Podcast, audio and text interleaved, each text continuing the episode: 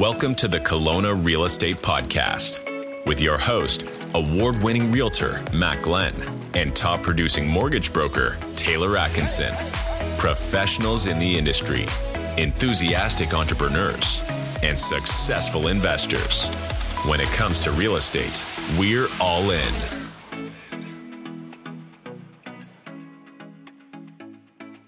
Hey, Matt, welcome back. Yeah, thanks. How's Uh, it going? Great. Yeah. I wanted to uh, dive straight into it today and touch on a headline.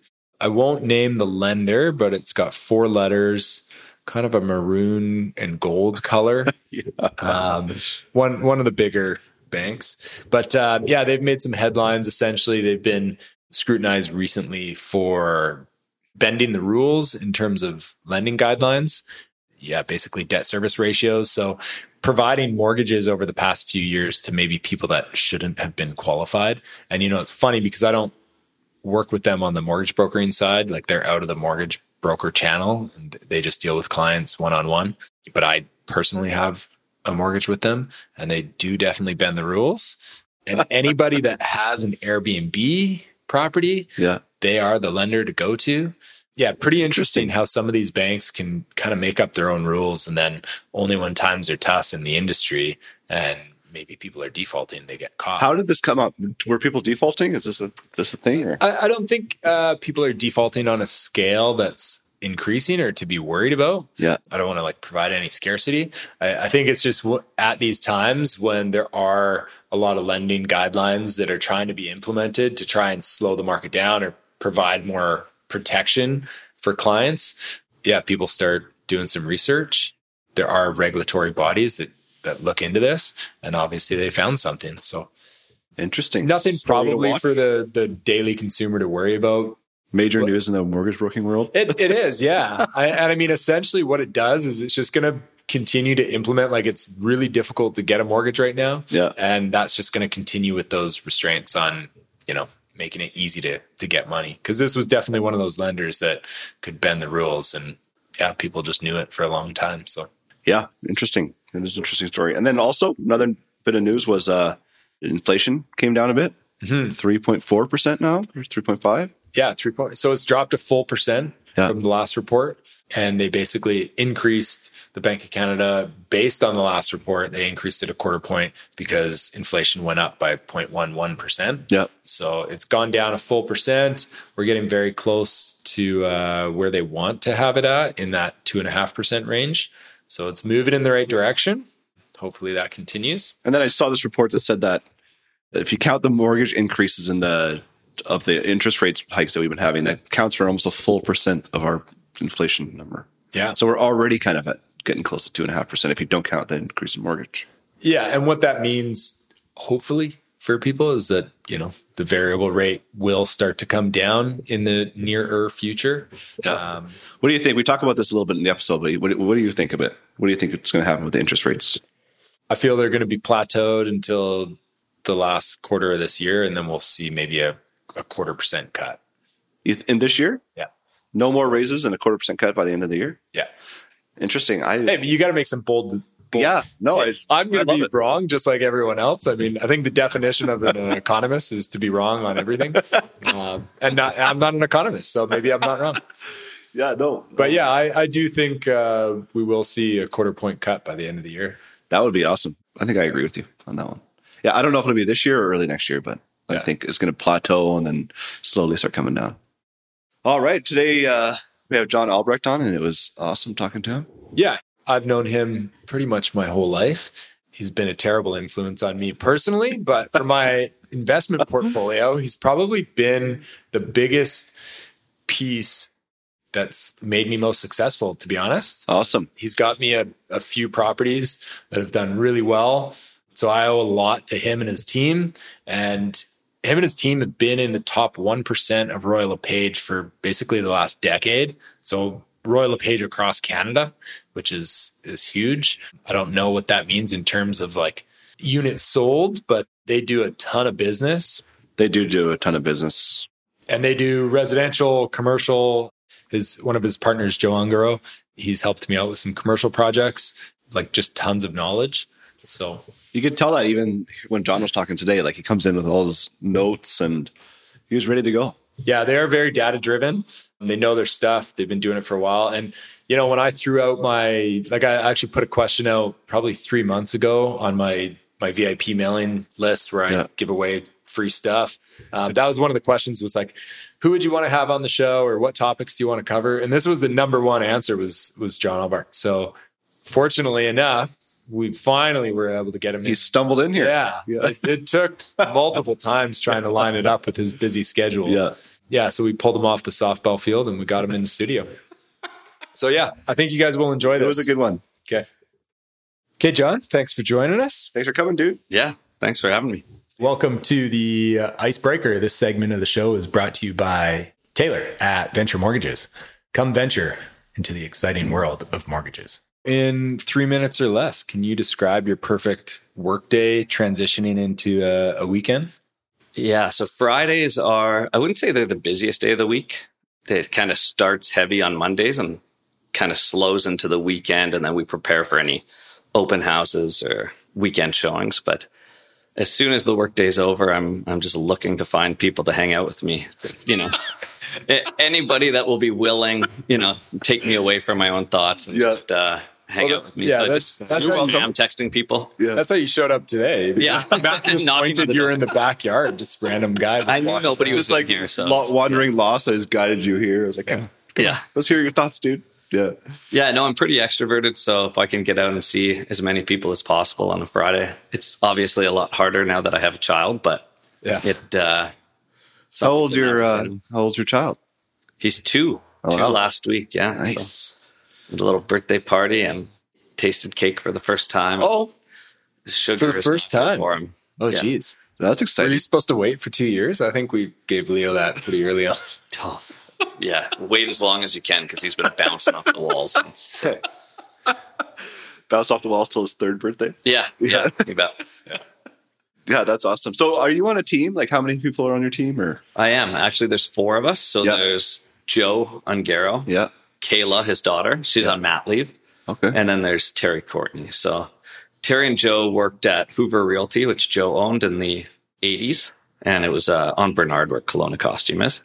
And uh, Royal LePage bought them. So Terry and Joe and a bunch of other people came over to Royal LePage. And there's still a handful left at our office. Inter- I did not know that. Yeah. Crazy. What round? What year was that? 92, I believe. Oh yeah, that would Yeah. make sense.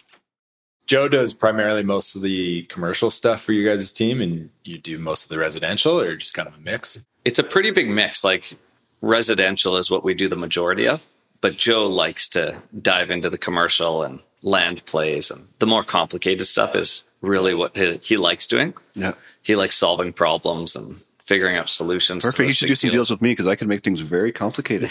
yeah, yeah, there you go. yeah, no, but single family we do the Yeah. most of for sure.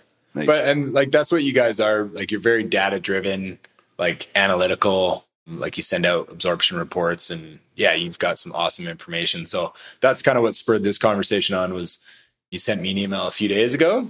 Yeah, you guys plotted some information over the last nine years. Do you want to kind of review some of that for our listeners? Yeah, sure. So I don't know what people can see.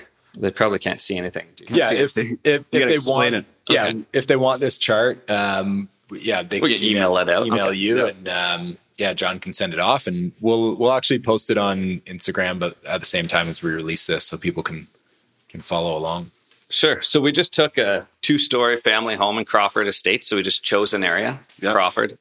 We took the HPI, which is the home price index, and we started in June of 2014. Yeah. So we went back.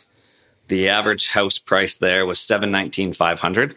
And as you can see, over time, now it would be 1,322,000. And then we just ran some different numbers. So what the mortgage qualifying rates would be, what your down payment would look like. And uh, it's been pretty interesting. Like if you look at the down payment to purchase a house at a million three twenty five now, Yeah. it's two hundred and sixty five thousand dollars almost, which is a lot of money for a household income. yeah, back in 2014, it was 143,000. Yeah, and so just to highlight there as well. So your income, you would need to qualify for that with that down payment, with a 20% down payment would be $278,000 Yes. yeah, today. So obviously there's not a lot of households that have that kind of income, like right. the average Canadian. So then to offset that, people are going to have to come in with like much larger down payments. That's so there's not like that income is if you're putting down 20%, kind of the minimum for a property like that and then getting there. But if you have, if you've been in the market, you probably have quite a bit more equity than that to be able to make a move like that. You definitely have equity. Yeah. Um, do people have, and Taylor might know this more than we would, but do people have $280,000 worth of equity? I don't know. I guess it depends when you were born. Yeah. on top of that, that's saying like you have a two hundred seventy eight thousand dollar household income with zero debt, mm-hmm. like no car payment, no student loan, no credit card bills, no lines of credit. Like that's there's not a lot of. I mean, No funny I see- tax strategies. Yeah, I see a lot of files come across my desk. There, there aren't a lot of people that fit that role, right? Like everyone has Yeah. some kind of payment outside of their house. And what does that look like? If you have a car payment of 500 bucks, what, Yeah. what are you telling people? Is it 100,000 of borrowing that they lose or? Yeah, it's it's getting upwards of that now. So Okay. it's about like a four hundred dollar payment is just over a hundred thousand dollars of of mortgage power, basically. Wow. And So most car payments, let's say like, you know, somebody goes out and buys a Volkswagen Atlas and puts it on like a five year term. You Nobody would do that. that's like a that's like a nine hundred dollar a month, a thousand dollar a month car payment. So that's you know two hundred and twenty five thousand dollars of mortgage power taken off your plate. Yeah. Pretty tough one to swallow. But anyways, to get back on track with this, then what does this historical housing costs mean to the average person? I think to the average person, it's pretty scary, but to a lot of people, it just shows you that a lot of people made a lot of money in the market. Even if you bought a house in 2020, I look at it positively. I mean, if you bought in 2020, which my wife and I did, and we did a, you know, not a substantial reno on a house. We did the kitchen and one bathroom and some flooring, knocked out some walls. And, you know, the, the price skyrocketed. So the market went up plus our improvements went up. So we had a big down payment for the next house. If you look at it, it shows you that since 2014, the market's gone way up. So just yeah, get into like the your example here went up 83%, which is obviously significant. If, like if properties go up 5% a year, it takes them 15 years to double. So 2014 to 2023 is nine years and it went up 83%. So we're way past that. We're way past. Yeah. so that's, uh, that's significant. But like a lot, it went up like that for everybody. So if you were in the market in 2014, which most people were, I think, your values are going up there too. So to make lateral moves or even to go up a little bit is easier. Right. It's, so like it's if- much easier. if you to getting in the market is the hardest part because if you're not building equity in real estate, like, it's really hard to keep up with these prices. The people that are the hardest is the first time home buyer. And For just sure. getting into the market is so much harder than just incrementally going up. Right? Did you say you, you bought your house in 2020 and then did you have you sold it since and We sold it. So we bought it for 650. Yeah. We did a renovation and Yeah. we sold it for 1.2. We kind of got the perfect storm, we which you can't time either. Like everybody's kind of waiting to, Yeah. to buy at the perfect time. Yeah. We just, we can't do it. The next house I bought, maybe we bought at the peak of the market, but Yeah. we were talking about earlier, we couldn't have qualified Yeah. unless we had bought Yeah. when the interest rates were low. Now the interest rates are higher. So the wife might have to cancel a wine membership and I've got to stop, skip the dishes on bli- $20 blizzards to the house, you know? So it's just something you do. I'll have to make sacrifices.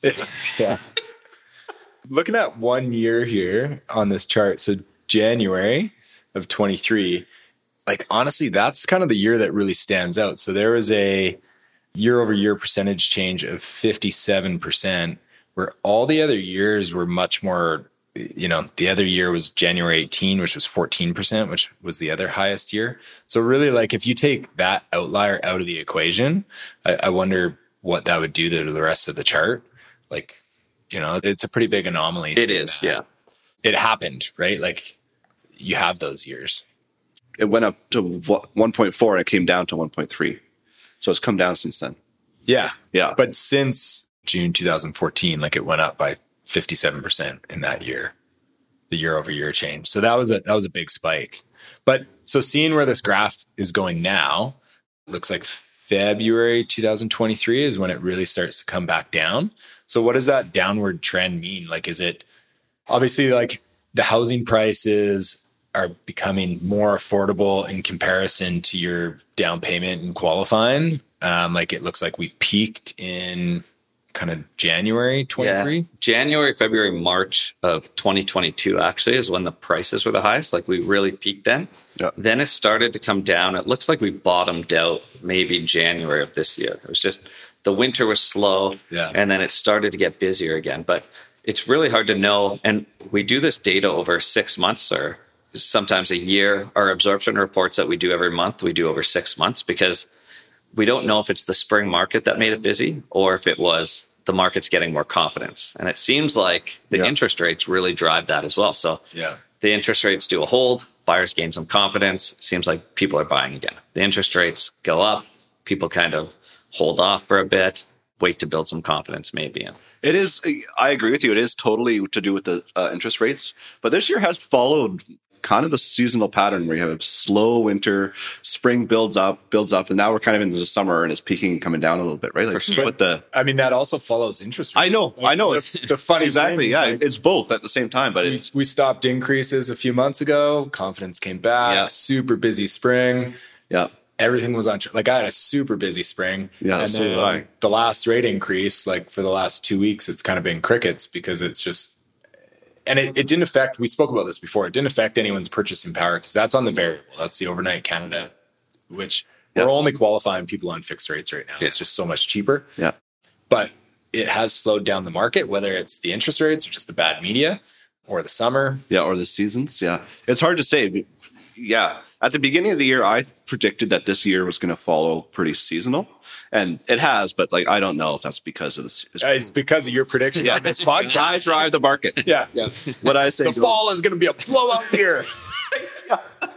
Okay, so let's just look at it in two ways like optimist, pessimist, like best case scenario, worst case scenario. What is this chart? We'll start with with worst case. Like if you're a really negative person and you're skeptical of the market, how do you i.e., you have a Twitter account. Yeah. yeah, yeah. If you're very skeptical, you're not going to want to buy in. You're going to say it's too expensive. I'm never going to get into the market. Yeah. But Well, are you looking at this going it's on a downward trend like houses are are going to come back down, interest rates are going to continue to increase, people can't afford these houses. it, it depends on the inventory. So we often see a lot of inventory in the spring. We Yeah. say it comes up like the dandelions, but we haven't seen very much inventory in years. So, you know, even when we look at the condo market, there's very low inventory as a whole in the condo market. Yeah, So we will really see what happens when 2025 hits and we've got way more inventory. But on single family residential, they can't build them fast enough. There's too many people moving here. It's it's too desirable. So it's hard to know what's going to happen with the prices. I feel like they might just level off. They might go down a little bit, but I don't think it's going to be substantial like it was in you know 2008 or I agree. And then also, like the inflation report just came out and we're down three point four, right? yeah. Yeah, it dropped a percent. And I also heard this other report. If you count the mortgages, like that accounts for like a one full percent of the mortgage increase we've had. Yeah, which is, I mean, we spoke about this before too. It's insanity that they are including that in the inflation report when they are trying to counter inflation by increasing Yeah. part of the inflation yeah. multiplier. So if you take out the mortgage increase, we're actually at two and a half percent. We're back where they want to be. Yeah. Yeah. But So I it seems like we're getting close, right? yeah, but they also want, like, not to get too off track, they want to see like a five year average of that inflation, like where it needs to be. So since we had a, you know, the last 12 months of crazy high inflation, that's going to kind of ruin our five year average. But like that's probably why the Bank of Canada went up in an interest rate a few weeks ago was because we had that 0.11% increase in inflation. Right. Yeah. And now we've seen a full percent decrease, which is a really good sign for Yeah. anyone that's in a variable rate. But I think as we can all attest to, like nobody knows anything. We're all just speculating with with those rate announcements. And they might not want to go up, down, and then have to go back up. They might want to say, let's figure it out. So, you know, because in the past they've gone down and then they've had to skyrocket up again because it Yeah. wasn't solved. So, I mean, yeah, if, this, if history's given us anything, I think that would be the case where like they're overreactive. right. So yeah, maybe they slashed rates by 4% just overnight. I don't think so. No, I don't either. okay, so then like switching into the the more positive side, how would you look at this chart if you wanted to be more optimistic about it? If I was looking at it as a first time buyer, I would just say clearly real estate's going up. Yeah. The test of time is there. It's had a lot of data and a lot of research and time on where people that bought real estate have done really well. So I would say get into anything that you can afford. I mean, it, my dad, when I was like 19, would say, go buy a house in Rutland because that's where you can afford to buy one at the time. Yeah. I was like, no, you know, all my friends are in West Kelowna. I'm not. Yeah. Yeah. He's like, just do it. Like, put your, you know, just go and buy anything, anything. And I just didn't listen. Yeah. It's kind of like everything your parents tell you. You, you know, they're usually right, but it takes like five years to figure it out. Yeah. Or you have to be a parent, and then you're like, oh. Yeah.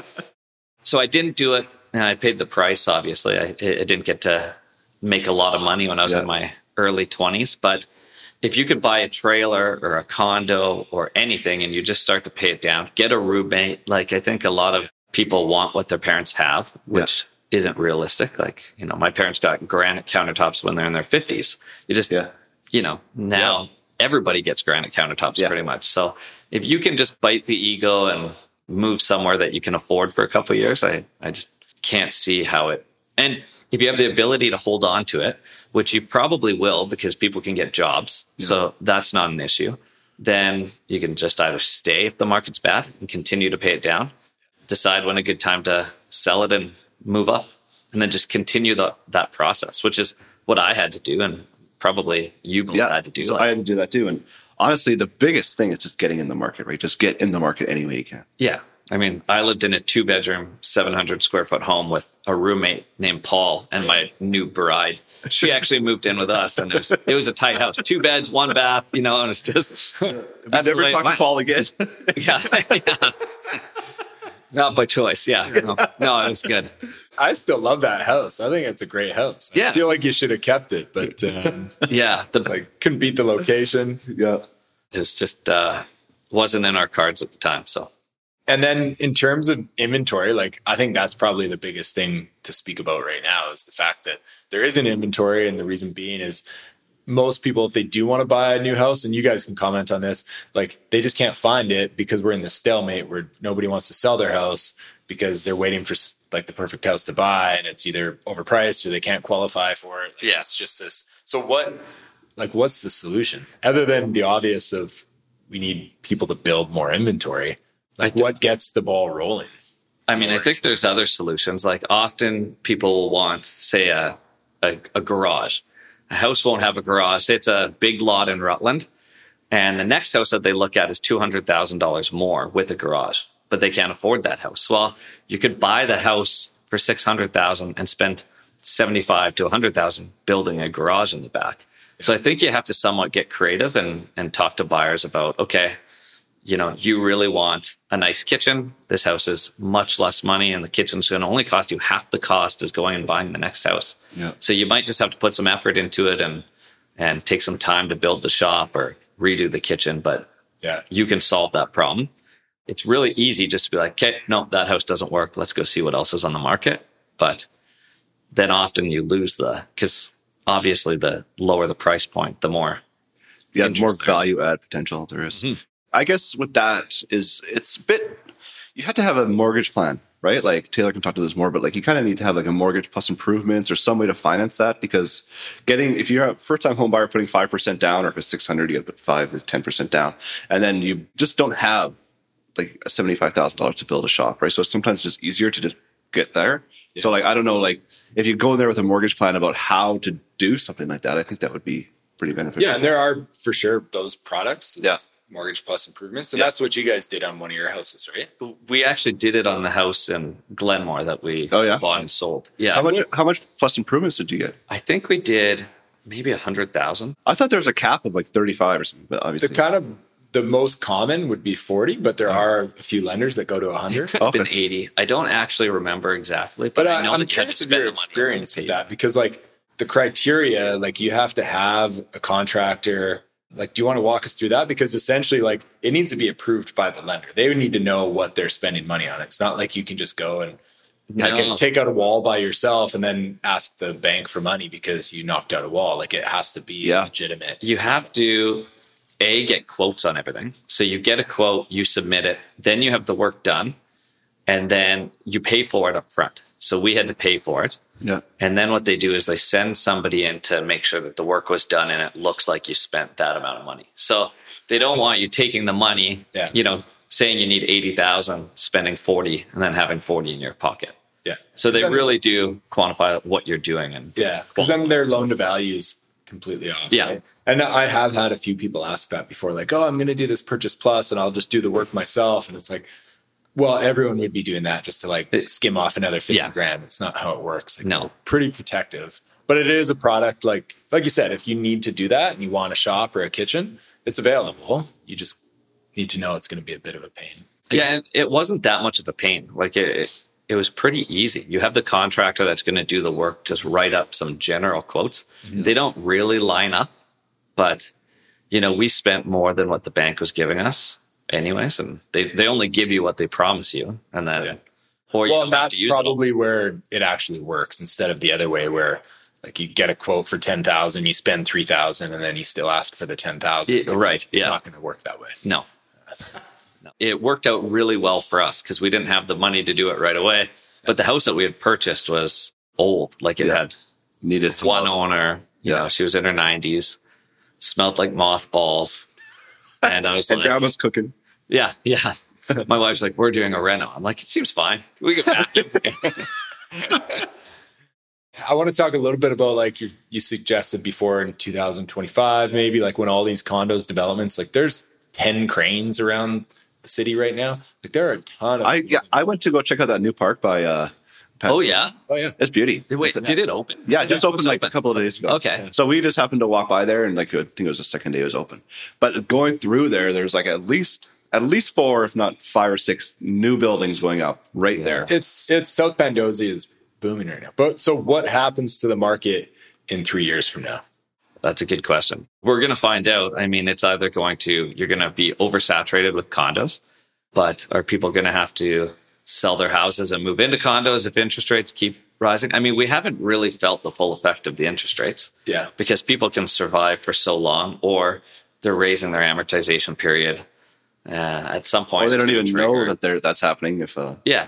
Or are people going to continue to move to Kelowna and, and buy condos? I mean, it's, Well, I mean, a point on the interest rates is yeah, anyone that's in a variable right now is obviously feeling it, feeling Yeah. those effects. Anyone that's in a fixed, you're probably gonna like they're coming up for renewal this year, next year, 2025. Like you're moving from a two percent rate to a five and a half percent.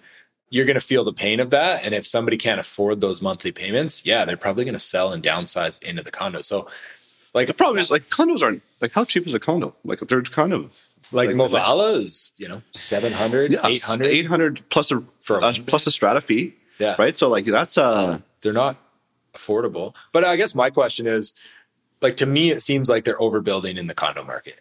But developers are much smarter than I am. Exactly. They just know that there's that drive and need and like that's where I don't know because we don't have the pre-sale numbers, so I don't know how many are still available and Yeah. how many have sold. We can only obviously access what's on MLS, yeah. but it would be interesting to see what percentage are are selling.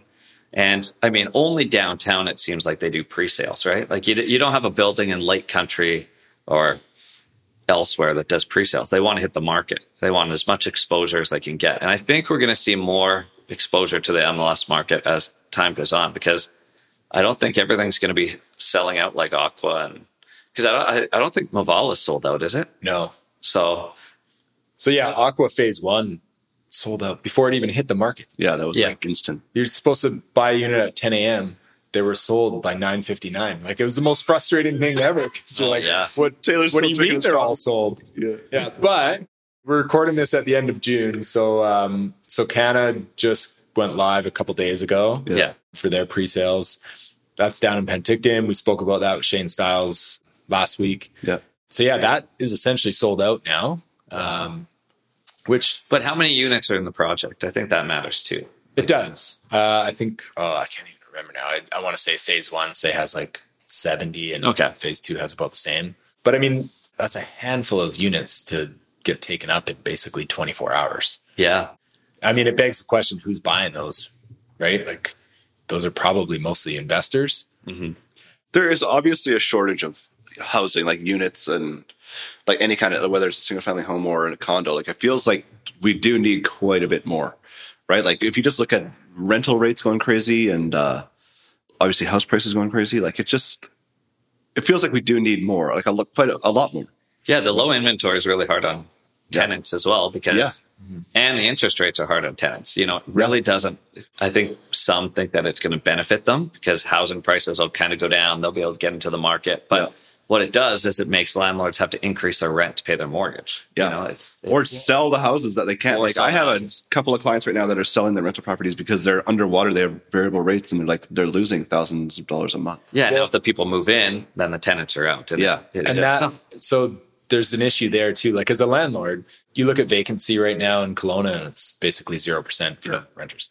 Like most people would look at that and go that's amazing. Like it's risk free i'm going to buy this. It will be full. Yeah. it's actually a huge risk because you have no turnover because that tenant has nowhere else to go meaning Right. they're never going to move out. Like once you get a tenant they're there for five ten years um, which means you can never really increase rent so you can't mitigate your expenses going up which are property taxes insurance mortgage etc so to have like a margin of vacancy is actually more beneficial Totally. as a landlord so you can have that turnover and then you can readjust Yeah, good point. yeah thank you I don't say that often. Yeah. i actually just heard that somewhere else i just parroted Yeah. Yeah. I guess my question for you, Crystal Ball, is like you were talking about your parents giving advice and not listening to it. What would you give advice to somebody right now, whether it was their first house or rental property, like area of Kelowna type of property, infill, Airbnb? What do you like? What do you see that's good? Well, I think that I mean we don't. Our team in general is pretty low pressure. Like we don't want to pressure in anybody into buying something that they can't afford to buy Are you because kidding me?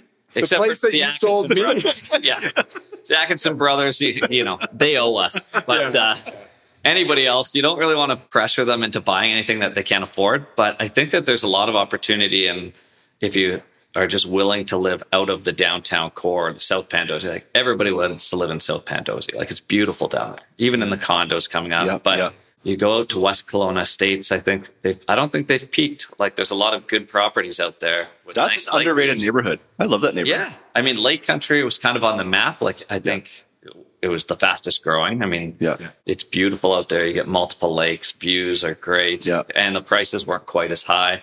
So if you can drive across the bridge, I think there's some good opportunity. I think even in Lake Country, some areas are pretty good. Yeah, I think you said this the other day when we were talking Rose Valley. Like, I think Rose Valley is very underrated still. Like, Yeah. Lakeview's Yeah. kind of always been a more expensive market for good reason, but Rose Valley is super close. Yeah, to that's like- town. Good lake views. They're like the same proximity. You just turn left to go to Lakeview and you turn right to Yeah. go to. Yeah, I mean, I Rose would say the lots in Rose Valley are a little bit more steep. You're probably not going to have so many pools or bigger yards, but I mean, some of the views there are beautiful. I know. You get to see the city too. It's uh, Yeah. Yeah, the, the nighttime views are almost as good as just the lake view. yeah, Yeah. No, definitely. Um, what? Just spitballing here, but like, how there seems to be a lot in Kelowna, a lot of infill, a lot of places getting torn down for apartments, and we're obviously there is some single family houses being built. Um, but like, is there less? Are we? Do you think we're net growing or net losing single family homes in Kelowna? Like, what do you think? In comparison to like the growth of the population. Just, just no overall. Like, do you think the number of Well, they single took, family homes? I mean, they took, I think, 900 or a 1,000 homes downtown and made them into RU7 lots. Yeah. Which the idea was this is great. Now, four people can live, Yeah. first time buyers can get in. Yeah. The problem, though, is that they took 900 or 1,000 or whatever that number is. We'll say it's going to be way more now. I'm supposed to go to like six thousand. Yeah. So that, let's just say it's 900. They Yeah. took 900 at the time and they said all those first time buyers are gone.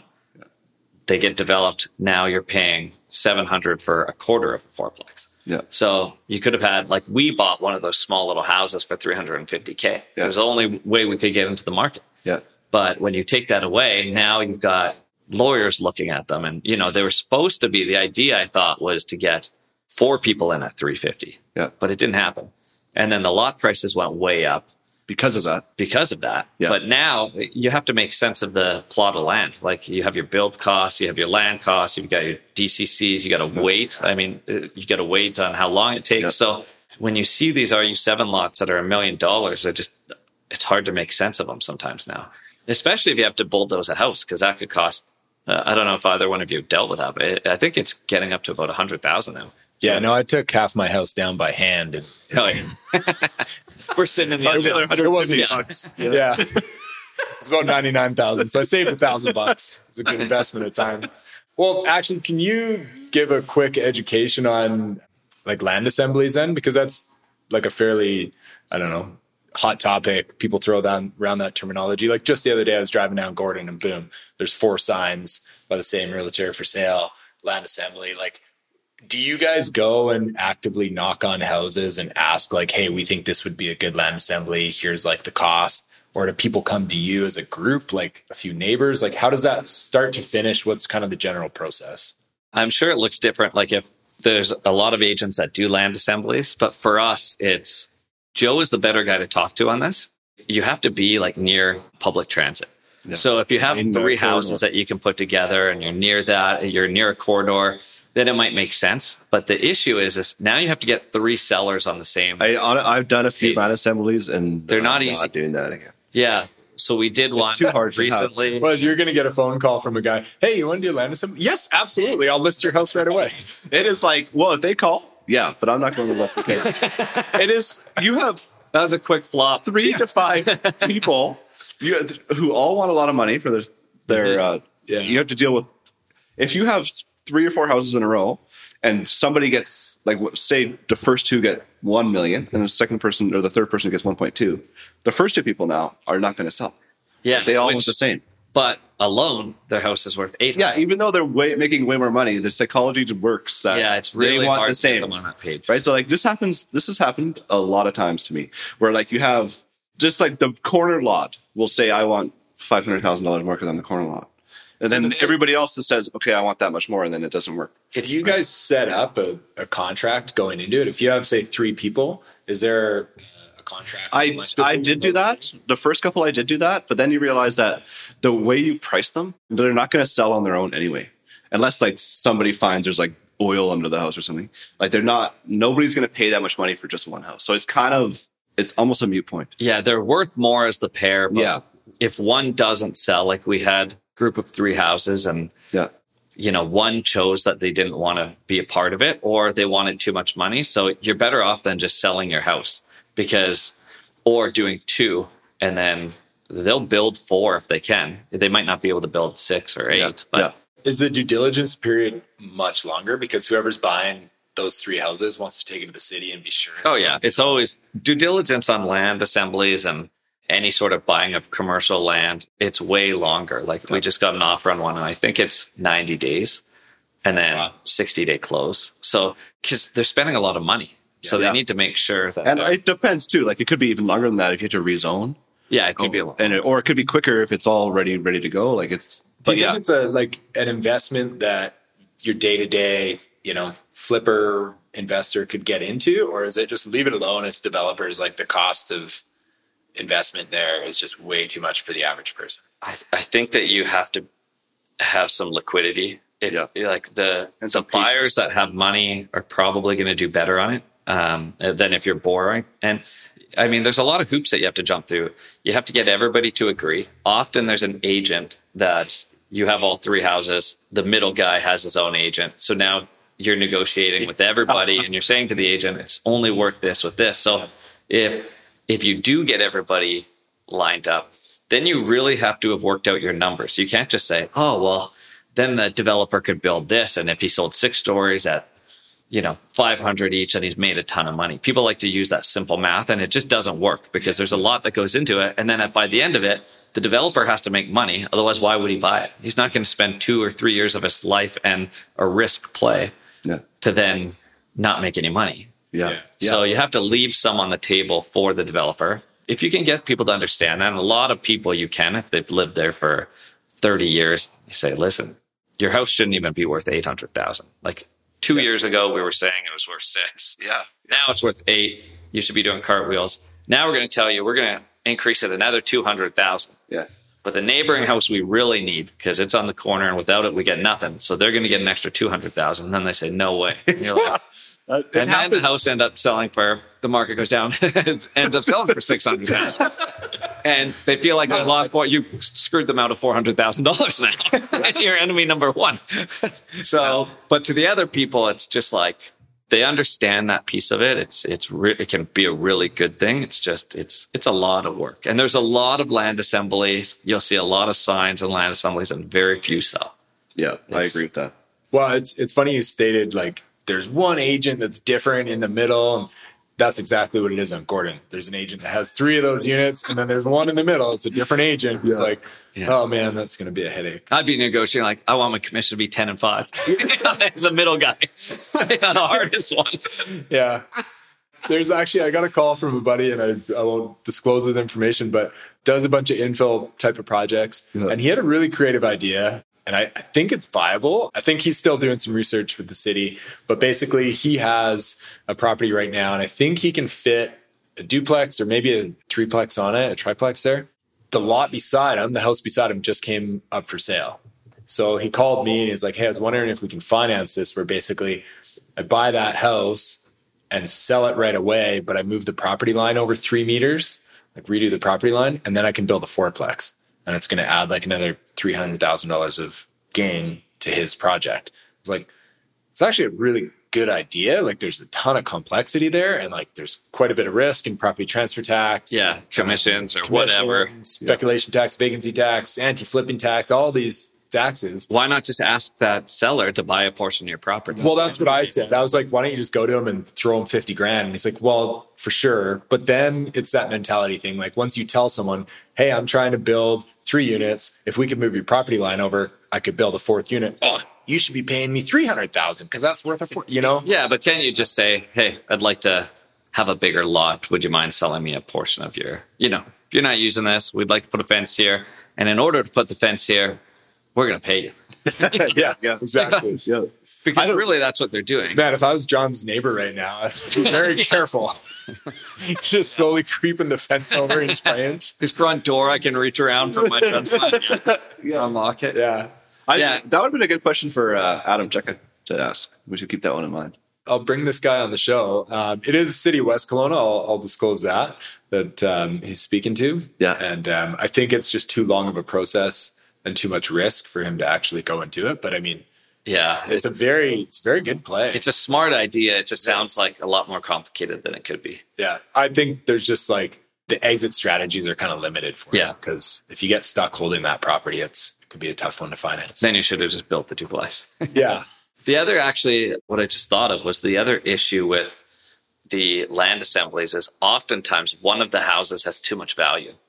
Yeah, Yes. So you nice. don't want to get rid of it. Yeah. So you see like two old houses that are Yeah. tear downs, and then you see like a brand new one with a carriage house. And you're Yeah. like, oh, Yeah. this kind of puts a kink in the plan. yeah, Yeah. So how do land assemblies come? Like, do people contact you guys as a three neighbors, four neighbors? Like, how does it? Uh, generally, one or two will call, and then you just you can look at it. It's pretty easy to tell which ones are going to be nice, and then you can just say like, "Listen, we get your neighbors involved, and you, everyone's prices go up, right?" Yeah, or somebody's like, I was talking to my neighbor. We're thinking, Yeah. like, could we put these together? And sometimes you just have to be honest and say, it's it doesn't work here. You know, you can sell them individually, and here's what they're worth, but it doesn't work as a as a land play. Time for everyone's favorite part of the show, the ice maker section. Brought to you by myself, Matt Glen. Okay, we, we kind of already touched on if you could buy one property in the Okanagan, where would it be? You basically just said anything, anywhere. Or let's let's talk specifically about you. Did I say that? No, Yeah. well that that was what your advice would be. Oh, I see. Yeah, let's say about you then. Like if you were to buy a property, your next property in the Okanagan, where would it be? What would it be? It, do I have to go to you to ask for money from the bank, or am I just like I win the lottery? What would I buy? Yeah, you win the lottery. Oh, if I and win then you the come to lottery- me and give you me make If I won the lottery and money wasn't an issue, I think I'd buy on the lake. Uh, Yeah. I Where- mean, they're where- not making any more lakefront. So I mean, depends how much you're you win. Whereabouts on the lake? I would probably buy in West Kelowna because you get the morning sun and you don't Yeah. cook at night. I know a lot of the people on this side of the bridge, you know, they've got screens down. It just gets too hot. Yeah, yeah. Uh, I like the heat, but I also like to sit. So, like, outside. is that Casa Loma or is that like Green Bay or what do you think? yeah, like Pritchard, or Yeah, yeah. that'd be kind of a dream location for me. Awesome. Love that. I, I think you like Big White too, don't you? If I had to borrow money from Taylor and I could borrow like Taylor's personal money as well and maybe pay a 25% share, but use the condo 75% of the time, I'd probably want to buy a big white. Yeah. Yeah, nice. That sounds good. Draw draw up the contract. I know I'm going to be the one using it all the time. You're going to be down here working. Totally. Yeah. No, we stayed up at Big White actually for a month. And it was Yeah, I know great. you guys both did. Uh, Well, no, I stayed up there for the month. Did you come up at all? Oh, I got five days in, I think, but the best five days of skiing I've Oh, had in yeah. like a decade. So it, was, it was perfect timing. Yeah. Best thing you've ever spent money on? Best thing, oh, probably a, an engagement ring. I, you know, I had a lot Nice. of no's, like a lot of no's. And then, Wait, on an engagement? yeah, um, anything, dates, you know, courtesy, hellos, just no, no. So I found, uh, yeah, that was a, Can I hold this door for you? No. yeah. Not interested, bro. Yeah. No. So probably our first house, realistically, and just I mean, it's probably you knew I was going to say that, but it's just really helped us continue to. That's probably what got Marley to say yes. It wasn't the ring, it was the fact that he could buy a house. Well, yeah, no, we had I was renting with Paul, so there was no house at the time. I think it was she's allergic to peanuts. I think it was. Maybe she had a lot of nose. People like peanuts too much, so you know I was the lonely option. That was like, I'm not too. I'll give up peanuts. Yeah. For you, babe. I'll never a yeah. peanut in my life. I'll give up peanuts. You take this ring and put it on. Tell people we're married. it's been a win-win. Yeah, spend five days at Big White with me. Yeah. For- What's the best uh, book or quote that you uh, like? Oh, I think I put How to Win Friends and Influence People. Had it for like a decade and I still don't have many friends and I'm not good at influencing people. I swear if I keep reading it, something good will happen. Um, and from that book is a quote and it's a man convinced against his will is of the same opinion still. And I think that sometimes I can be stubborn. So I have to think like, you know, have I just convinced myself that this is the right answer or this is true? Because somebody's giving me different information, I'm typically like, nah, that can't be true because Yeah. this is what I think. So I'm always like, okay, maybe I need to hear what they're saying. And I personally, I think you're great at that, and you're very good at being having a balanced opinion. I feel I'm more stubborn, and I feel that Emily would support that.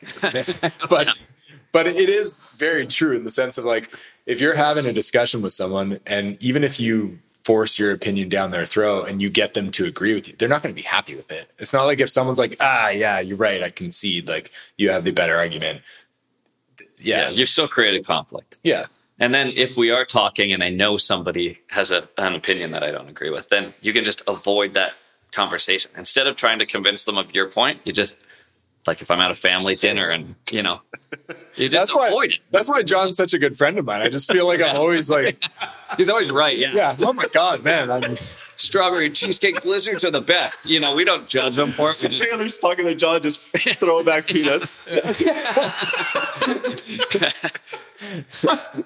Okay. Um, how can our listeners best connect with you, your team, if they want this report? Like, obviously, we'll we'll throw it on our social media and Instagram. Yeah, if they want to reach out to you guys and and dive into any more.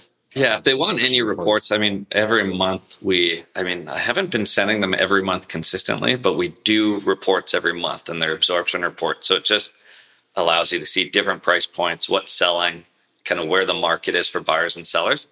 Um, so you could reach out to me by text, or we have a Real Estate Kelowna BC uh, as our website, or you could just email me at jontalbrecht at gmail.com. But pretty easy to get a hold of me if you're data driven or you just like to see what's going on in the market every month, which I think quite a few people are, even if they're not in the market. Then Yeah. uh, we'll just Yeah. add you to that email list and Yeah, I'll we'll uh, we'll throw your email and website in the show notes.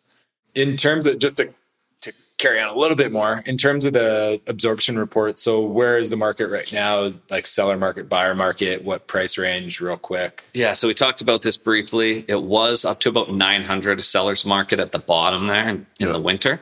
Looks like it's up to about a million two fifty. The sellers are still in control, and then it, it, it goes balanced for about a hundred thousand, and then it goes into a buyer's market. And it doesn't mean that buyers just get their way in negotiations. It just means that there's more inventory the higher you go.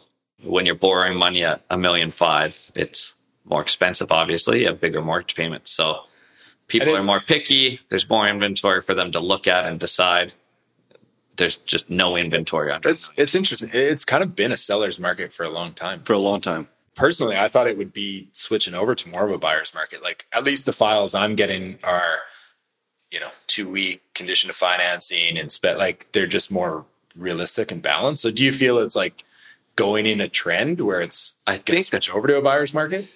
Maybe it's just that there's no inventory or very little inventory up to a million dollars. So if you are a buyer that's buying up to a million dollars, then the sellers are just in control because there's there's just not a lot of product because it seems like everything's worth a million dollars, right?